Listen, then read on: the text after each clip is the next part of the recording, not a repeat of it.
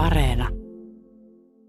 Näin lauantai-iltapäivisin täällä Radio Suomessa on ollut tapana vastata kuuntelijoilta tulleisiin kysymyksiin, jotka säähän liittyvät. Ja tänään me puhutaan, Matti, salamoista.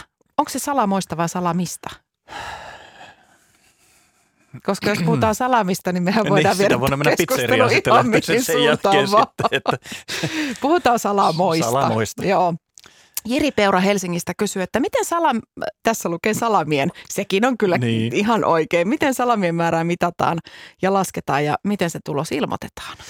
No sehän perustuu tähän salamahavaintoverkostoon, eli tuolla eri puolilla Suomea ja Pohjoismaita on antureita, jotka mittaa sitten, kun salama iskee maahan, niin salamasta lähtee saman ver- heti valon nopeudella tämmöinen sähkömagneettinen pulssiympäristö. Ja nämä anturit mittaa sitä pulssia ja ne sen pulssin perusteella sitten arvioi, että mihin se salama on iskenyt, kun on monta anturia eri puolella ja ne mittaa sitä salamaa, niin ne saa sen pulssin ja sen perusteella laskee sen sijainnin ja sitten myös sen avulla lasketaan se salamien, salamoiden määrä sen päivän aikana niiden anturiverkoston avulla. Ja ne on ehdottoman luotettavia ne lukemat. Öö, on, ne, on ne luotettavia, mutta eihän ne nyt ihan kaikkea saa Mm. kiinni joka paikasta. Että kyllä siellä niin kuin, nyt en ihan satavarmalla me sanon, puhunko absoluuttista totuutta, mutta käsittääkseni yli 90-95 prosenttia Joo. varmaan saa kiinni niistä salaman iskuista.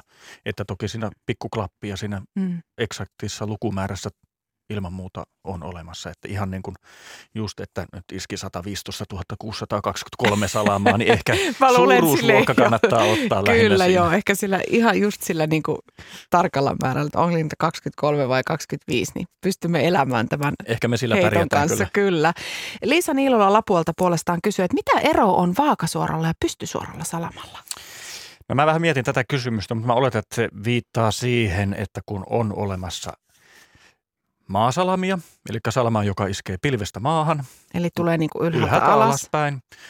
Silmälle näkyy, että se tulee ylhäältä alaspäin. Ja sitten on toisaalta pilven sisällä olevia salamia, että ne iskee sillä pilven sisällä, että se ei iske maahan ollenkaan. Niin Tämä Mm. vaakasuuntainen salama on yleensä sitten se pilvisalama, että, että niitäkin Mm. on sitten aina ukkosessa mukana, että kaikki salamat ei iske maahan, vaan osa on pilvisalamia. Ja ne pilvisalamat on aika hava- hankalia sitten tälle havaintoverkostolle mm. havaita, että ne kaikki ne pilvisalamat ei tule siihen havaintojärjestelmään, vaan me mitataan, kun puhutaan salamamääristä, niin sanotaan se maasalamien Mm. määrä.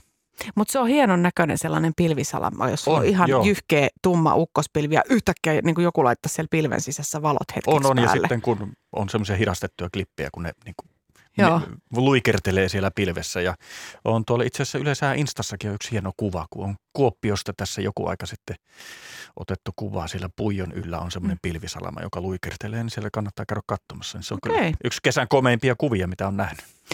Onko ero sillä, kumpi on vaarallisempi, maasalama vai pilvisalama? Voisi tietysti olettaa, että se on se maasalama, no joka maasalama saattaa se on, joka iskee iskeä, maahan, niin. että se, se on se vaarallisempi yleensä sinne, että se niitä tuhoja tekee, että mihin se sattuu iskemään. Ja kyllä se Mm. maasalama se vaaran aiheuttaja on.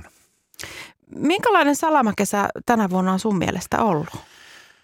No tota, ihan, miten se nyt sanoo, nyt ei mulla tarkkoja lukuja Mm. tuossa nyt ole just heittää siinä, mutta ihan kohtuullinen semmoinen keskiverto, että on tässä ollut aika räväköitä salamapäiviä, että siinä niin kuin lähemmäs 10 000 salamaa tainnut enimmillään olla päivää kohti. Että on tässä muutamia vuosia ollut, että jos on ollut tosi pliisu, että ei ole koko kesänä oikein jyskännyt kunnolla, mutta nyt on ollut muutamia, muutamia tämmöisiä reippaita, reippaita ukkospäiviä ja kun katsoo tuosta pikkusen eteenpäin, niin ehkä tuossa tiistain tienoilla voisi sitten olla taas niille ukkosille jonkun Mm. verran saumaa, kun on semmoista kosteita, lämmintä ilmaa virtaa Suomeen ja sopivasti sitten myös epävakautta on odotettavissa. Että siinä on ehkä semmoinen salamabongarien päivä, mitä Mm. kannattaa seurata, mutta se on vielä tiistaina, että se voi tilanne muuttua kyllä suuntaan jos toiseenkin. Um, mä jäin miettimään tota salamakesää, kun mä, en, mä oon tänä kesänä kuullut vissiin kaksi ukkosen jyrähdystä. Mä mietin, että asunko mä sellaisessa paikassa, että sinne ei koskaan ukkonen nouse vai onko niitä sellaisia paikkoja edes olemassa?